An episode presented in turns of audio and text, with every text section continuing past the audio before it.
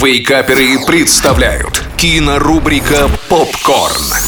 Всем привет! Это Николай Янчук, портал Киноафиша Инфо, и сегодня мы вновь поговорим о том, что стоит посмотреть в кино на этой неделе. Открываем кинодень с боевиком и Лиамом Нисоном, флешбэк. Главный герой — киллер со своими принципами, и когда его целью становится маленькая девочка, он отказывается выполнять задания и начинает преследовать тех, кто его нанял, нарываясь на все большие проблемы. При этом у главного героя болезнь Альцгеймера, что должно добавить остроты сюжету. Но, увы, хоть и звучит флешбэк бодро, на деле он медлительный и полностью оправдывающий свое название. В том, что невольно появляются мысли, будто бы где-то ты это уже видел. Немного спасает ситуацию Моника Белучи и остальной каст. Так что рекомендую к просмотру только истинным фанатам Лиама Нисона. 5 баллов из 10.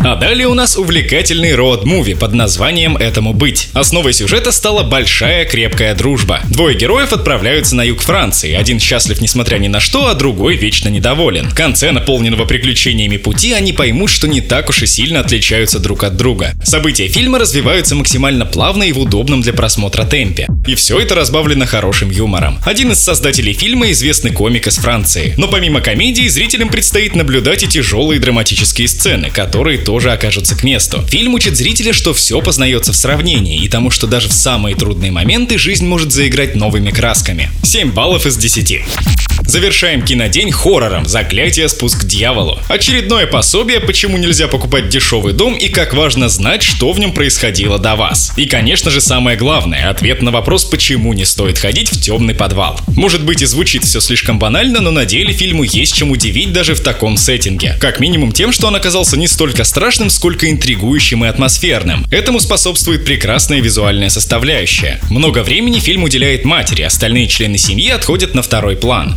Актриса справляется, но звезд с неба не хватает, отсюда и оценка в 6 баллов из 10.